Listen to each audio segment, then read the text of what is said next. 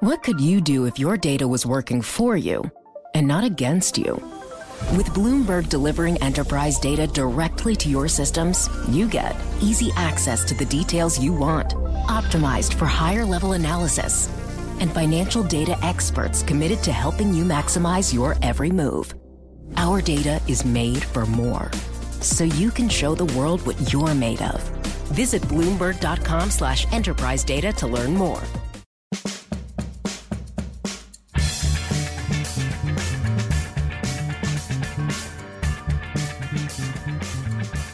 Welcome to Deal of the Week, Bloomberg's podcast on the world of mergers and acquisitions. I'm your host, Alex Sherman. One of the biggest deals of all time was proposed over the past week, and we watched it fall apart in front of our eyes just days later. Kraft Heinz, the Warren Buffett backed food giant, made an unsolicited $163 billion offer, if you include debt, for Unilever, the London based consumer goods company no one I know in M&A land had this deal pegged, not only because it's enormous, uh, but in large part because the two companies don't really focus on the same things.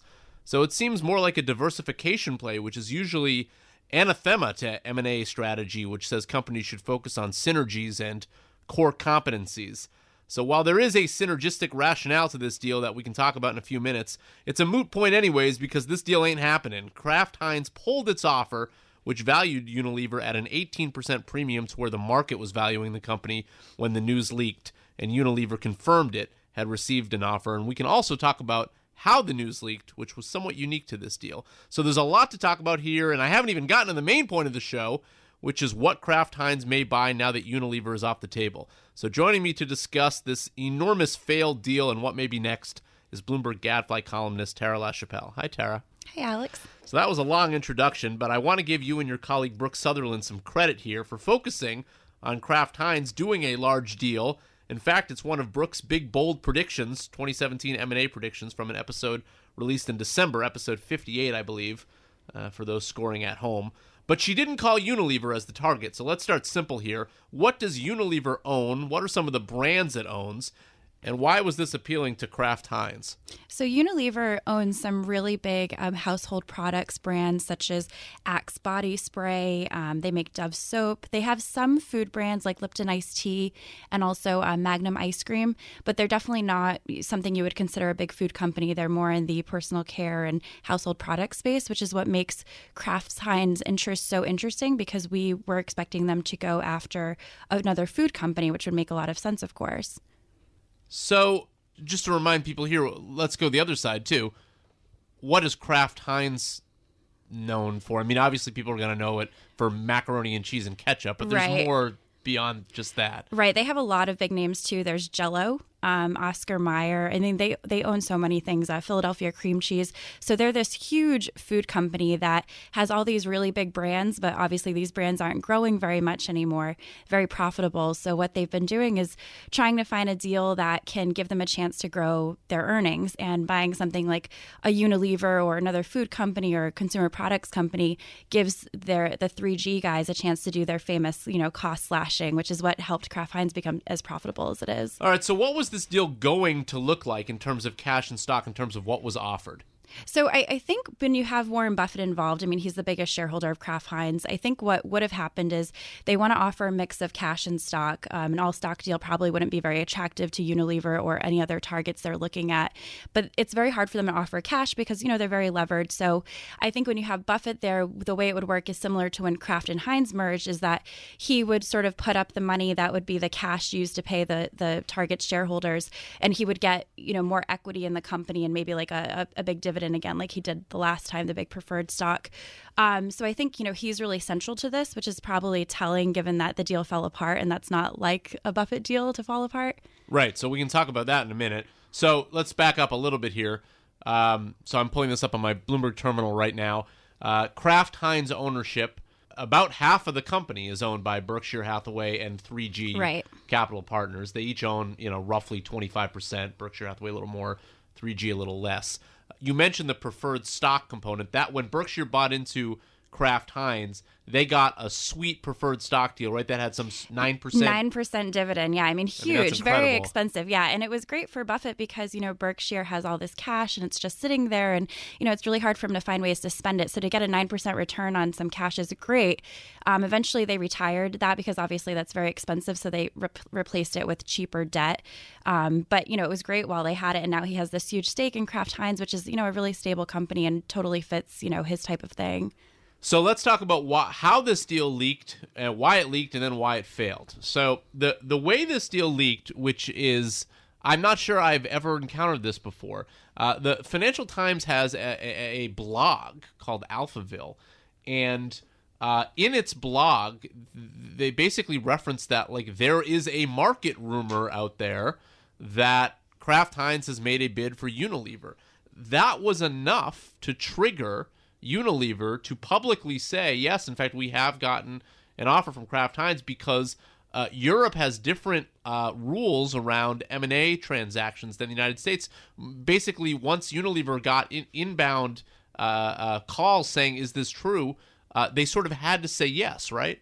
Right, right. So, so and by the way, I'm not. I mean, I, people are crediting, and I suppose with reason, you should credit the FT Alphaville, but it's not like a, wasn't like a person familiar basis, which is how typically these stories break, where reporters talk to people involved in the deal and then uh, on an anonymously sourced basis report on it. This one, there was really no attribution. Exactly. Right. It was more people are saying that this may happen. So it was really funny to see the companies respond so quickly like that. Correct. And so once the deal uh, was announced, then it was just a couple days later at that point uh, that the deal fell apart. And part of that has to do, we think, uh, with uh, Warren Buffett's takeover strategy where he hates leaks, right? Right.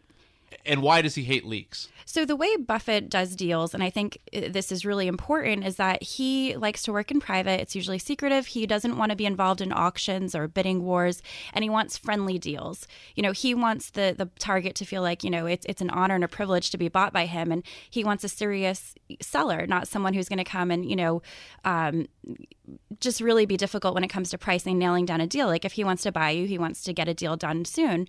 Um, so I think here, when once this became public and it became public too early, it kind of put Unilever in a tough position. It puts them on the defense, and I think that it it changed the dynamic there and it, make, it makes it really hard for them to come up with a friendly deal now because now it's out there. So the journalists and the investors are all going to be tar- talking about it, and it makes it really hard for them to nail down a, a, good deal. So now I think this means they move on to something else because it you know I don't think Buffett wants to get into a public back and forth, and I don't think Kraft Heinz wants to either because the guys at 3G know they're really good deal makers and they know that if this becomes a long protracted battle, that it's just going to hurt Kraft Heinz's stock and it's going to be a distraction for for them. So making this so interesting is so Unilever was trading below $40 a share. They come out and publicly say this is true. The stock shoots up 13%. But because the deal can't get done, then the stock falls back about $3 a share. It's still trading by the way at 42.50 a share, so 250 above where the stock was trading before the news came out let me just stop there. Why do you think that is? It's not like someone else is going to come along and buy Unilever. I mean, it's not impossible, though. I think what happened is when you have the guys at 3G looking at your company, and clearly they're looking at you because they see fat to trim, it signals to investors okay, well, there is um, excess at Unilever that can be done to sort of improve their margins? And does this mean an activist now comes in, or maybe there are other companies that Unilever could look to do a merger with? Maybe not necessarily them selling themselves, but combining with another peer. So I think this just sort of put it out there that okay, well they saw something in Unilever, and these guys are the pros. So what can be done now? So we'll return to that in a second. But what's interesting about the offer to me was that, of course, Unilever is going to go up on a takeover that values the company higher. But Kraft Heinz also went up 11% on the news. Right. And yet, just a couple days later, because of the way Buffett likes to do deals, they break the deal and then the stock falls back. It is very unusual, I think. And in fact, I think the market was very much thinking a deal would get done here. Mm-hmm. When both stocks rise more than 10% on the news, both acquire and target, and yet the deal still doesn't get done. Uh, basically, what that signals is that the market loves the deal and yet the ownership decides we don't want to do it, perhaps because of some sense of arrogance in the way mm-hmm. that Warren Buffett does deals, which is similar to some other companies. There are a few companies that do this, like Apple. A Right. colleague Alex Webb and I just wrote the story a few days ago on Apple, how Apple does the same strategy as Warren Buffett when it comes to M&A. They don't like using investment bankers. They come out with one number and say, "This is our offer, take it or leave it." Mm-hmm. And then it's usually the answer is leave it because if you're a company, you don't usually just want to take your one offer from a buyer. You want to run a sales process or at least generate some interest to see, well, is there anybody else out there that's going to offer more? And, Right. And, and Apple, I think, for what you're saying, similar to Berkshire Hathaway, once that process begins and the company starts shopping itself, Apple usually says, so long, like Right. that was your chance. Uh, and it means that Apple doesn't do all that many deals. On the flip side, Berkshire Hathaway obviously does a ton of deals. Their whole business model is structured on doing deals. And part of that must happen because there is a Warren Buffett premium baked into there. right. They they convince the target company that you know your premium is you're selling to us and you know we're so great we're going to run it so great we're going to keep the management in place. But it does beg the question that if you're a shareholder of one of the target companies did your uh, board shop the company as best as they could? Because you know he pays cash so you're not getting any of the upside from the deal. Before we get into what Kraft Heinz might buy now, what they may go after, I do want to talk a little bit more about how, on the face of it, this deal didn't make all that much sense because, as you mentioned, these two companies don't do a lot all that's all that similar. Mm-hmm. But there are reasons, and this may dictate what Kraft Heinz is thinking in terms of a new deal. So it's sort of a transition. The thinking, as far as I understand it, about why Unilever made sense was not only are you, are you diversifying, but you are allowing Kraft Heinz to get into areas of the world where where really it's not. I believe 70% or 70% plus of its sales, Kraft Heinz's sales come from the United States. Something like 42 or 43% of revenue at Unilever comes from the Asia, you know, the, uh, what I think a lot of people like to refer as sort of the developing world, uh, where Kraft Heinz isn't there. So if you can get in to that market, then you can start using those sales channels Right. to sell your own products. So that would be a natural synergy. Does that does that logic guide us toward where Kraft Heinz may look next, or do you think that's sort of a Unilever specific thing? I, I think there's sort of three buckets that they're trying to fill. So one is yes, global expansion. They want to be more and more in other countries um, because they are very skewed towards the developed countries in the U.S. in particular. I think two, margin expansion. So what's happening with Kraft Heinz right now is they're not growing, and the only way you can grow earnings for shareholders is either your revenue has to be going up or your costs need to be going down. So revenue's not moving barely and costs have gone down probably as much as they can. Their margins are probably hitting their peak. So that means the only way to grow now is they have to buy something else cut costs and look margins went up again.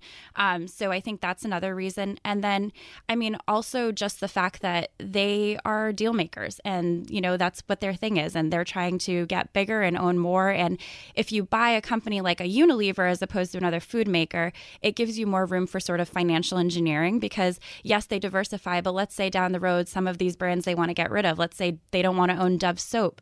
They fix it up. They sell it for a much higher price than maybe it's being valued at in you know combined company and they sell to someone else for a big price and they get the cash and then look they can use the cash now to go out and buy something else for growth. So it's just it just leads to more opportunities. So i think when you look at unilever in that sense there are other companies that kind of fit that bill and i think one of them is colgate palmolive um, you know obviously toothpaste and they own soaps and these are really big brands but it's very similar to unilever where it's not a natural fit in terms of the brands and the strategy, but you could see the opportunity to both, you know, make the company sort of more streamlined and also maybe sell off things. I think that's something that's a piece where we haven't really talked about that much is that, you know, they probably see an opportunity to take some of these brands and divest them and, and make some money off of it. By the way, 3G did another deal uh, this week that we should mention. So 3G, which again owns about 25% of Kraft Heinz, they also were the, the driving force in restaurant brands. Right. The boringly named company that owns Burger King and Tim Hortons. Who came up with re- rest? I, mean, I know, is- it's could terrible. You possibly have a more boring name?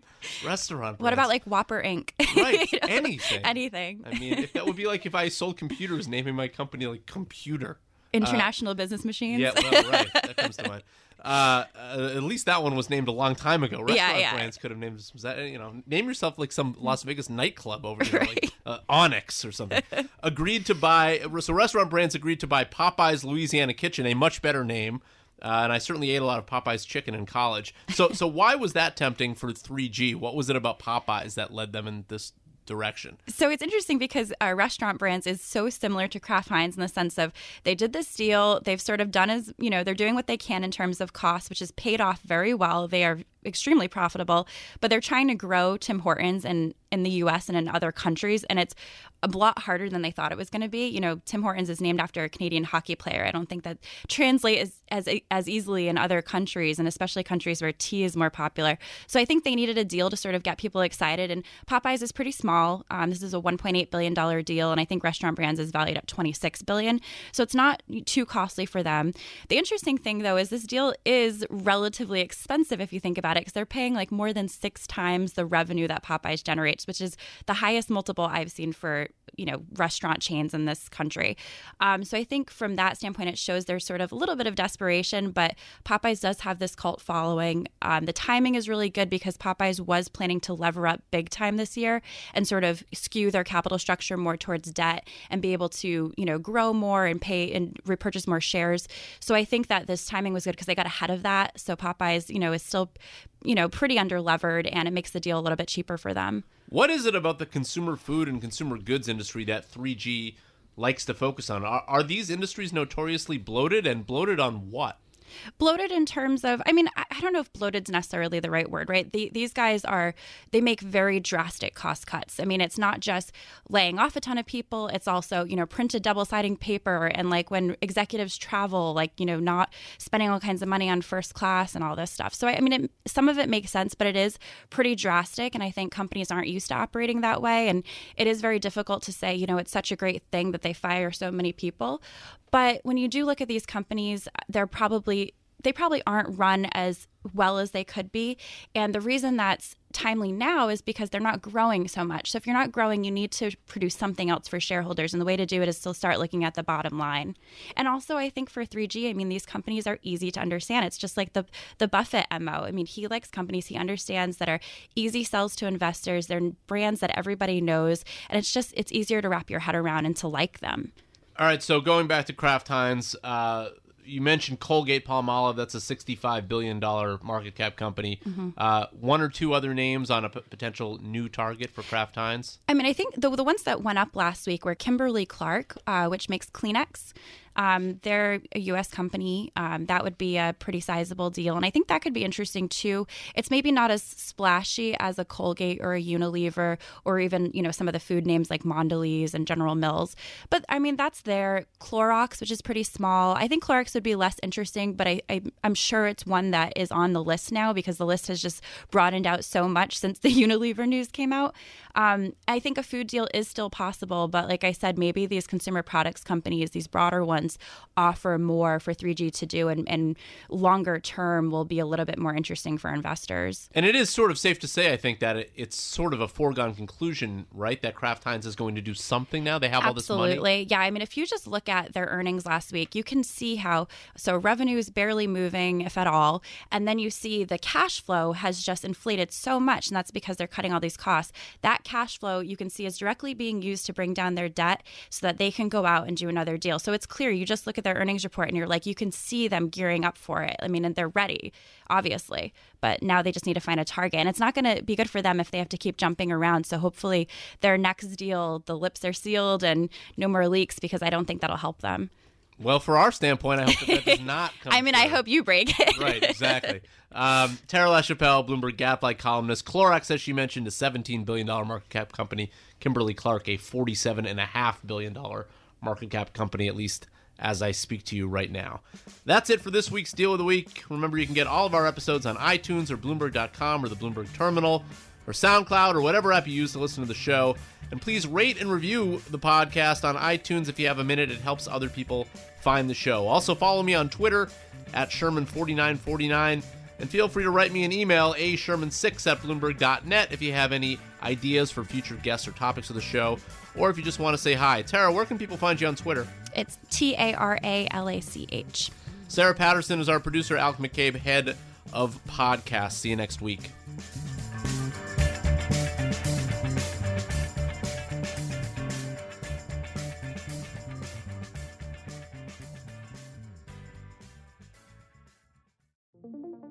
What could you do if your data was working for you and not against you?